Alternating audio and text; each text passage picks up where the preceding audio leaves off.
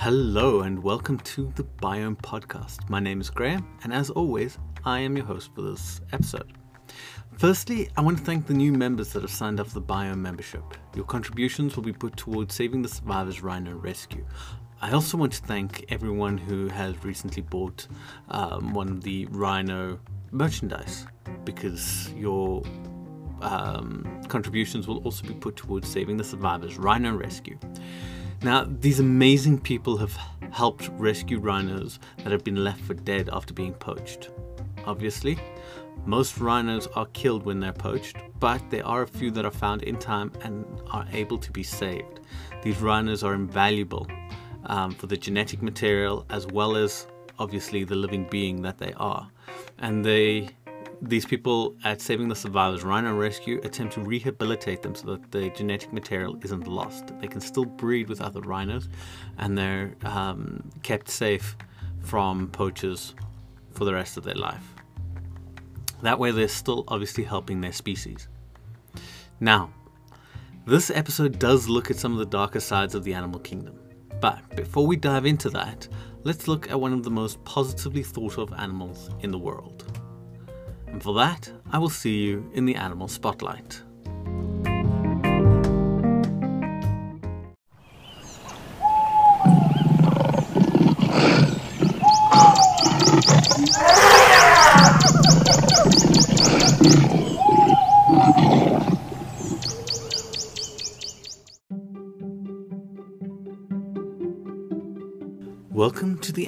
Spotlight section, the section in the episode where we talk about a particular animal or species, group of animals, um, and explore their life cycle in more detail.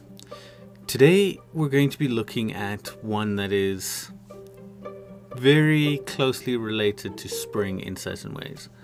We're going to be looking at the white stork. Now, the white stork is a migratory bird. These birds are renowned for their striking appearance and their association with newborns in popular culture, which is part of the reason why they make a good springtime discussion topic. In this episode, we will explore what the white stork is, where it can be found, and other interesting facts about this fascinating bird.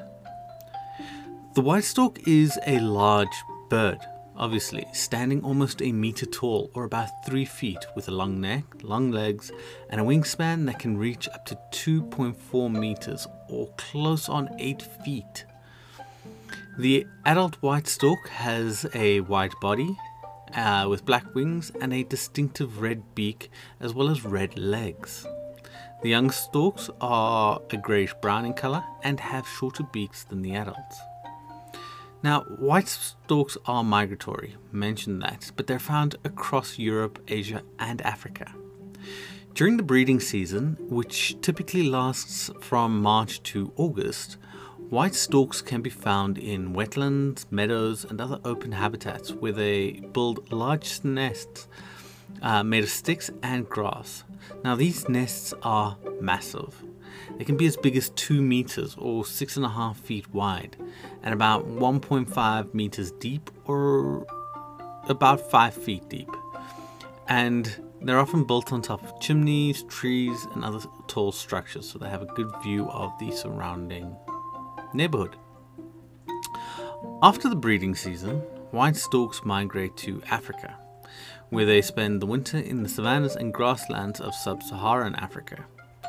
During their migration, white storks can travel up to 15,000 kilometers and they can fly at altitudes of up to 3,000 meters or close to 10,000 feet. The white stork is a fascinating bird and it has been the subject of many myths and legends throughout history.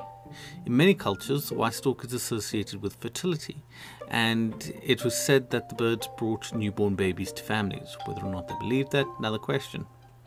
This association has led to the uh, tradition of placing a wooden stork in front of the house to celebrate the birth of a child. But let's dive into the life cycle of the white stork a bit more. The unique life cycle involves migration, breeding, and raising young. Now, the white stork's life cycle begins with their migration from their wintering grounds in sub Saharan Africa, or at least their life cycle for the year starts uh, with their migration from the wintering grounds in sub-Saharan Africa to their breeding grounds in Europe, Asia, and also parts of northern Africa. During their migration, white storks can cover up uh, cover up to about 15,000 kilometers or about 9,500 miles in distance. Once the white storks reach their breeding grounds, they begin their courtship and mating process. The mating season usually begins in March and lasts until May, which means they would have just started their mating season now. Or I guess we'd probably be coming close to the end of it. We'd, we'd be just over halfway.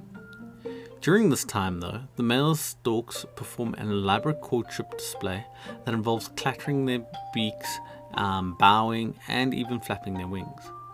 If the female accepts the male's advances, the pair will begin building their nest together. White storks build their nests on top of tall structures, such as chimneys or trees, using sticks, grass, and other material. As mentioned earlier, these nests are massive and can be up to 2 meters or about 6.5 feet wide and about 1.5 or 5 feet, uh, 1.5 meters or 5 feet deep. This means that they are wide enough for me to personally lay down in since I'm about 6 foot. After the nest is built, the female white stork will lay a clutch of 2 to 5 eggs. Both parents take turns incubating the eggs for about 33 to 34 days, so just over a month. The young storks are called fledglings and they're born with greyish brown feathers and a short beak. The parents will feed the young regurgitated food for the first few weeks of their lives. As the fledglings grow though, they begin to develop white feathers and a longer beak. They start to venture out of the nest and explore the surroundings, under the watchful eye of their parents, of course. The parents will continue to feed their young until they're able to fly and catch their own food. Also, it has been noted that in a three year study, about 15% of parents were seen to um, kill the smaller chicks um, as a form of infanticide. But we're not going to touch on that too much right now. We will look um, into that more in the technical section of this episode.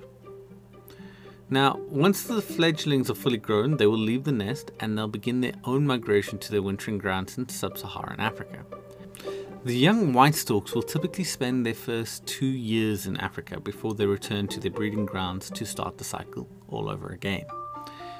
During the breeding season, white storks engage in an elaborate mating process that leads to the building of their iconic nest and the hatching of young. Let's explore the biology and physical characteristics of the white stork a bit more. This includes its anatomy, wingspan size, and plumage colors. When it comes to anatomy, the white stork has a distinctive anatomy that allows it to fly long distances and forage for food in a variety of habitats. White storks have long necks and long legs that allow them to wade through shallow water in search of prey. They will eat almost, or they will eat most small creatures, from insects to reptiles and amphibians, as well as rodents and even fish. And they also have a wingspan that can reach about two and a half meters or about eight feet, making them one of the largest bird species in the world. The white stork's wings are broad and strong, and they have a unique shape that allows the bird to soar effortlessly for long periods of time. This is obviously very helpful when they're long, um, when they're going on their long migrations. Interestingly, though, the storks do not fly over the Mediterranean Sea when migrating from Europe to Africa. Instead, they will go around along the Levant across the uh, across at the Straits of Gibraltar, since the updrafts of air required for them to soar are not produced over the sea. So the stork's tail is also short and rounded, which helps it maneuver through the air. In terms of plumage color, the white stork's plumage is one of its most distinctive features.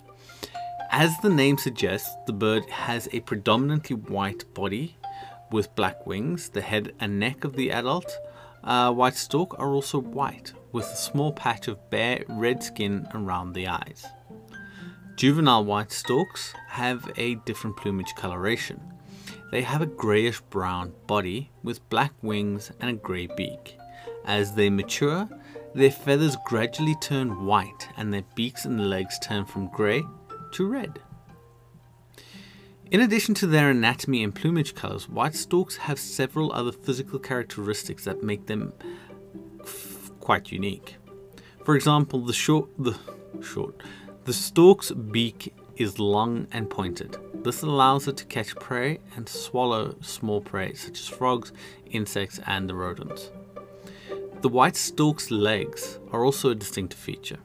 They're long and slender, basically looking like two toothpicks, with pink or red skin that is covered in scales. The stork's feet have three toes pointing forward and one toe pointing backward. This obviously helps it grip onto branches and other surfaces Interestingly, though, this is a distinctive characteristic of birds belonging to the order Passeriformes, or perching birds, although storks belong to a different order called Ciconiiformes. Now, while it is a distinctive characteristic of uh, Passeriformes, or perching birds, they're obviously not the only ones. They just generally are. It's it's a fair guess that if a bird has that, um, it's likely that it's going to be a Passeriformes if it has three toes pointing forward and one pointing back. But obviously, in this case, um, the storks seem to be a exception to the rule. Now, physical characteristics alone are not responsible for their survival. There are a few other strategies that the white stork employs to survive. The white stork has several behavior patterns that has helped it survive its environment. For example, the stork is known for its uh, strong parental instincts and will fiercely protect its offspring from predators. This obviously helps it grow, or the population grow. However, as mentioned earlier, they will commit infanticide, so that sort of evens this one out. Um, but they do have foraging strategies. The white stork has developed several foraging strategies that allow it to find food in a variety of environments. For example, the stork will often follow tractors and other farming equipment in search of prey that has been disturbed by the machinery. The stork also forages in wetlands and other shallow water habitats, where they can find a variety of prey from amphibians to insects um, to likely rodents of some kind as well, uh, and possibly even fish. These strategies are a good start at fighting their main threats. Let's look into those a little bit. Unfortunately, the white stork population is facing several threats that are putting its survival at risk. Some of the major ones are population decline. One of the primary threats facing the white stork is population decline. This decline is caused by a number of factors, including habitat loss, which I'm going to look into a little bit in a second, pollution, as well as hunting. And as human populations grow and expand, they often encroach on the habitats of wild white storks, destroying the wetlands and grasslands that the birds rely on for food and shelter. Now, I mentioned I was going to look at habitat destruction a little bit more. Habitat destruction is obviously a major threat facing the white stork population. The destruction of wetlands, grasslands, and other habitats has a devastating impact on the bird's ability to find food, find mates, and raise their young. Additionally, the loss of habitat can lead to increased competition for resources among the surviving population, which further reduces the chances of survival. So, while the stork has some fascinating adaptations, there are still some risks for reasons outside of their control which is very sad because the white stork has had a major effect on Western mythology and culture. The white stork has captured the imagination of people around the world for centuries. In many cultures and mythologies, the white stork is considered a symbol of good luck, fertility, and renewal. Let's look at the good luck portion. The white stork is considered a symbol of good luck and prosperity in many cultures. For example, in Germany, it's believed that having a white stork nest on your roof will bring good fortune to your household. Some, in fact, this belief is held so much that some people actually build platforms on their ceilings so that white storks will hopefully use it as a nesting ground. In some parts of Africa, the stork is believed to bring rain, which is essential for the survival of crops and livestock, and likely because the stork arrives just as the rainy seasons are starting. In some cultures, the white stork is considered a symbol of renewal and rebirth. In ancient Egyptian mythology, for example, the white stork was associated with the goddess Isis, which was the goddess of motherhood, fertility, and rebirth. The bird was also believed to be a symbol of the cycle of life, death, and regeneration. Now, while the white stork is generally regarded as a positive symbol in many cultures and mythologies, there are a few negative connotations that have been associated with the bird in certain traditions. One example of a negative connotation is found in Greek mythology, where the white stork is associated with a tragic story. According to legend, the nymph Garona boasted that she was more beautiful than the goddess Hera, as punishment, Hera turned her into a white stork. In some versions of the story, the white stork is seen as a reminder of Garona's arrogance and pride, and serves as a cautionary tale about the dangers of vanity. In some cultures, the white stork is believed to be a symbol of death or illness, and its presence is considered a bad omen. It is worth noting, however, that these negative connotations are relatively rare, and the white stork is by far overwhelmingly viewed in a positive and auspicious symbol, or viewed as a positive and auspicious symbol in most cultures and mythologies. In general, the bird is associated with themes of fertility, good luck, and renewal, and is celebrated as a powerful and beautiful creature. I think we should end the animal spotlight section there. Stay tuned though for the technical section.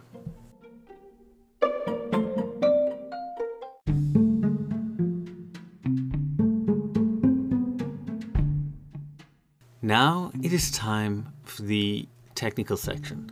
This section we usually use uh, or reserve to talk about concepts, ideas, or theories behind zoology.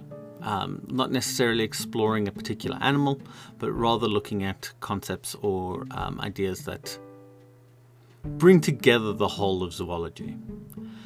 In this particular episode, we're going to be looking at one that is a bit morbid and a little disturbing, but it is a part of nature. It's actually found in numerous species, and so it is definitely worth one looking into. Today, we're going to be looking at siblicide. Now, if you're not sure what siblicide is, it's a uh, it uses two words. One comes from sibling, the sib portion comes from sibling, and the side obviously comes from homicide. Basically, it is the concept of um, siblings killing each other. Now, what is sibling uh, siblicide and how common is it within the animal kingdom? It is a bit of a morbid discussion, but one that needs to be looked at. So, sibling rivalry is often the cause of siblicide. For instance, some, in some bird species, the younger chick in the brood is weaker and is less likely to survive. To increase the chances of its own survival, the older chick may become aggressive towards the younger sibling, resulting in siblicide. It is actually, it has been noted in um, white storks, which is part of the reason why we're talking about it today. Infanticide, though, is another related behavior that is observed in many animal species. In this case, it's the adult animal killing a young individual. In some cases, this behavior is driven by the desire to eliminate potential competition for resources. For example, male lions have been observed killing cubs in a pride to increase their own chances of reproducing with that lioness. Generally, this happens when a male lion takes over a new pride. It will um, attempt to kill the young um, the young cubs if they were fathered or sired by a different male. And that then can bring the female back into estrus so that the male can then procreate with that lioness. Siblicide and infanticide are not limited to birds and mammals. These behaviors have been observed in reptiles, fish, and even insects. For, ins- for example, in some species of snakes, the larger, more dominant offspring will eat their smaller sibling shortly after hatching. Siblicide and infanticide um, have important ecological and evolutionary uh, implications. In species with these behaviors, or where these behaviors are common, they can help to ensure the survival of the strongest offspring, increasing the overall fitness of the species. We'll talk more about that in a bit though. However, in cases where siblicide and infanticide result in significant reductions in population size, they can make species more vulnerable to extinction. Let's have a bit more of a detailed look into the different types of siblicide and how they manifest themselves in nature. Now, before we do that, let's look into one of the theories. So, kin selection theory, when practiced to the extreme, is a popular explanation for the occurrence of siblicide in nature. According to this theory, uh, organisms are more likely to exhibit behaviors that benefit their close relatives. You'd think that that would mean their siblings, but not always. As this increases the likelihood of their shared genes being passed to future generations. So that's why they um, exhibit behaviors that benefit the close, uh, the close relatives. Siblicide can thus be seen as a strategy for ensuring the survival of the fittest sibling, and it gives the fittest youngster the best chance of passing on their genes. Now, siblicide can occur, or usually occurs, when the act of killing a sibling is beneficial to the survival of the killer. This is often observed in species where resources are scarce, such as in some bird species, where the stronger chick will kill the weaker sibling and increase its own chances of survival. Another such example has been seen in some species of sharks, where the strongest embryo will consume its siblings within the womb. Since sharks are oviviparous, they hatch out of the egg within the womb of the mother and they will then get be born live. But while they're in the womb, they will um, eat some of the, the siblings. Now, even though the embryo will consume its siblings in the womb, it does give it a better chance of survival in that it um, allows the pup or the young shark to have more resources. It does, however, reduce its own chances of survival, and the reason it has a negative effect on the surviving shark's chance of survival is because there are less babies born, meaning that the, there is a greater predator to shark pup ratio. So, shark pups, when they're born, aren't cared for by the mothers. They are, however, left to their own devices, and because of that, they have to navigate the world of larger fish who will gladly um, eat the shark pups. In boobies, which are a type of seabird, High testosterone in the chick is associated with the fight behavior. Only under very favorable environmental conditions do all the chicks survive. Usually, the last emerging chick is pecked to death, which is unfortunate for that individual. Now, what causes animals to kill their siblings? Let's examine some of the reasons. The reason behind this behavior, or the reasons behind this behavior, are complex and multifaceted. But some of the main factors that contribute to siblicide include parental favoritism, resource competition, and overcrowding. Now, in parental favoritism, when parental favoritism is a factor, it can contribute to siblicide in many animal species. When parents provide preferential treatment to one offspring over another, it can create a sense of rivalry and competition between the siblings. This can lead to aggression and ultimately siblicide. For example, in some bird species, the parents may favor the larger, stronger chick, leading to the weaker chick becoming being attacked and killed by its sibling, just for the attention that it does receive, even though it's less than the the other sibling or the larger sibling. The larger sibling may still feel that it is it deserves all the attention. So why do parents not intervene in this situation? There is no parental benefit to intervention because the parental fitness is best served by having fewer well nourished um, young that survive rather than more uh, less adjusted or less nourished, weaker um, young. In this situation, though, fitness of the parents is being measured by how productive they are and how many of their young make it to adulthood. Remember, that is the ultimate goal, is how your young can survive, or what is the best way your young can t- um, survive to procreate on their own. And so, if that means having a more well nourished but fewer um, youngsters, but more well nourished, then that's the way that the parents will will um, focus. Resource competition is another factor that can contribute to siblicide. When siblings compete for limited resources such as food, water, or nesting space, they may resort to aggressive behaviors towards each other. In some cases, this competition can become so intense that it can result in siblicide. As we mentioned, some shark species, the strongest embryo will consume its siblings in the womb to ensure it has access to all the available resources.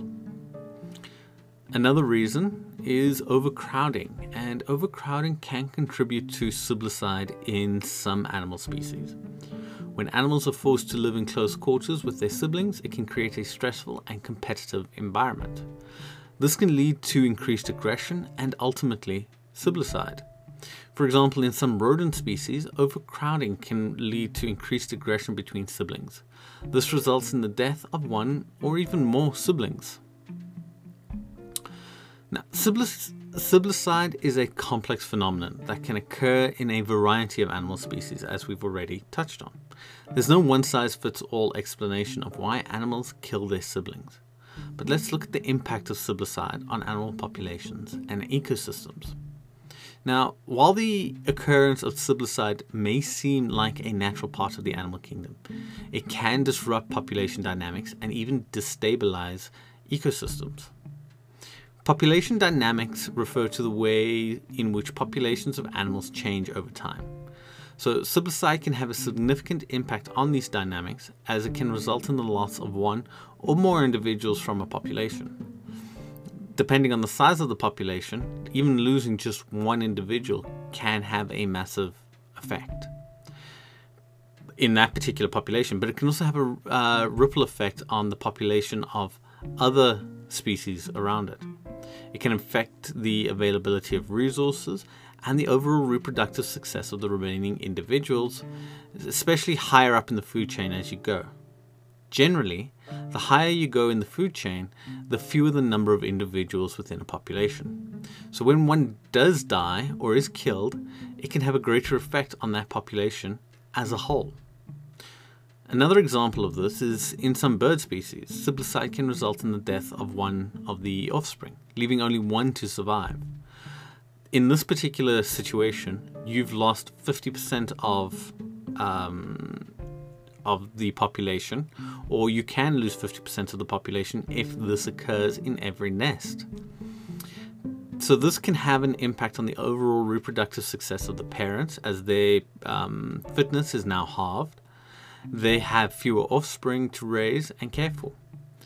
In turn, this can affect the population dynamics of the species as it may result in fewer individuals reaching adulthood and reproducing. Siblicide can also have an impact on ecosystem stability. Ecosystems are complex networks of living and non living things that are interconnected and interdependent. When one component of an ecosystem is disrupted, it can have a ripple effect on the entire system. Siblicide can disrupt the natural balance of an ecosystem by removing individuals from the population, which can affect the availability of resources and the interactions between different species. An example of this is in some predator species, siblicide can result in the loss of one or more individuals from the population. This can affect the predator prey dynamics of the, of the ecosystem, as there are fewer predators to control the populations of prey species, and generally speaking, prey species will um, procreate very quickly. In turn, this can result in overgrazing and overpopulation of certain species, which can have a negative impact on the overall health of the ecosystem depending on the number of individuals killed. An extreme case of this was seen with the reintroduction of wolves into Yellowstone during the mid 90s.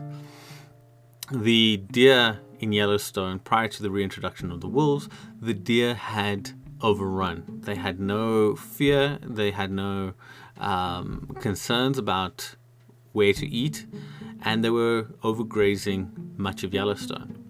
With the reintroduction of wolves, the deer species have a tendency now to leave the meadows and the open areas alone and not frequent them, which means that grasses are able to grow back. The um, and I think we touched on this in the Keystone Species podcast episode. I can't remember which episode that is, but um, reintroducing the wolves actually had such a massive effect on the um, population as a whole, or the ecosystem within Yellowstone as a whole, that the river that flows through Yellowstone actually diverted due to the wolves being um, reintroduced. Because as the wolves were reintroduced, the deer species stopped feeding in the meadows and the low lying areas around the river, and the grasses were able to grow and stabilize the banks again, which therefore um, changed the actual course of the river itself. So making sure that you have a balance between predators and prey species is always a huge, um, hugely important aspect. So, for example, um, it can have a ripple effect on the entire system. So, siblicide can disrupt the natural balance, which we've just spoken about. In some predator species, siblicide can result in the loss of one or more individuals. This can affect the predator-prey dynamics in the ecosystem. In conclusion, though, siblicide can have a significant impact on animal populations and ecosystems. It can disrupt the population dynamics, affecting the availability of resources and the overall reproductive success of population. It can also destabilize ecosystems by disrupting the natural balance of the predator-prey dynamics. So if there's no predators, which generally speaking the predator numbers are fewer than the prey numbers because the predators obviously feed off the prey throughout their life. So um, most most ecosystems or habitats cannot carry as many predators. Now, if you destabilize ecosystems with by losing a significant portion of the predators, the prey are obviously going to be able to procreate at a, a much higher rate or survive to a much later stage, in which case the population of the prey item may explode. But as a bit of a recap for this um, section, after examining the topic of siblicide in nature in several ways, which we've done, it becomes apparent that siblicide is more widespread than some people may have thought. It's not only limited to a specific species or family of animals, and can even occur in some of the most seemingly loving and nurturing animal parents. It can also occur in every major grouping of animals, from fish to amphibians, to reptiles, to birds, and yes, even mammals. One of the most significant factors that contribute to siblicide is resource competition. Animals in the wild have to compete for resources such as food, water, and territory. In situations where resources are limited or scarce, the competition can be intense, and siblicide can be an effective way for the strongest sibling to secure the resources needed for survival. Another cause of siblicide, if you remember, is parental favoritism. In some cases, animal parents may show favoritism towards one offspring over the other, which can lead to sibling rivalry and ultimately siblicide. This can occur in situations where one offspring is stronger or more aggressive than the others, or simply because the parents uh, because of the parents' preferences. Whilst siblicide can be seen as a violent and disturbing behavior, it is essential to recognize that it is a natural part of the animal kingdom. Siblicide is not always a negative behavior, except obviously to the sibling that is being killed. Then, yes, it is admittedly always negative.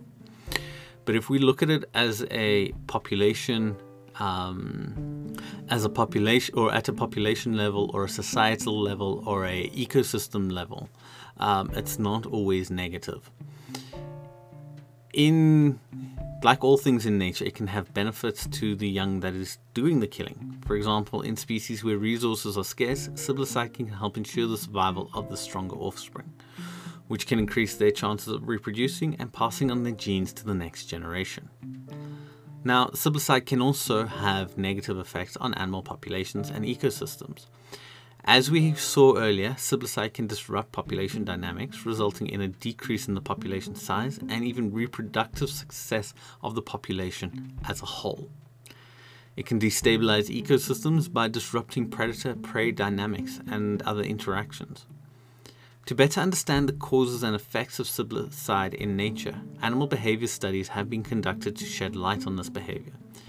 These studies provide insights into the reasoning uh, or the reasons behind siblicide and help us to understand its impact on animal populations and ecosystems. Siblicide is a complex behavior that is influenced by a variety of factors resource competition, parental favoritism, it can have adaptive benefits in some situations, but it can also be negative, much like everything else in nature, both positive and negative. It's neither um, it's neither good nor evil. Now, understanding the causes and effects of siblicide is essential for understanding the natural world and the delicate balance that exists within it. Animal behavior studies play a crucial role in shedding light on this behavior, and help us to better appreciate the complexity of the natural world.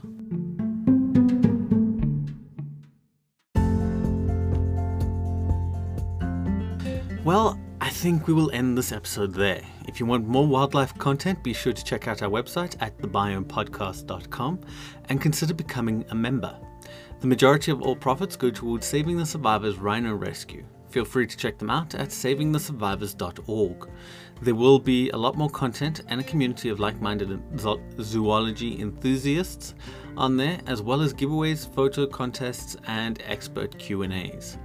Be sure to sign up for our newsletter as well and get a free copy of our Birdwatchers log, a printable form to log all your bird sightings in an easy to put binder. I'm actually using it not only for bird watching but also for um, the different animal species that I find.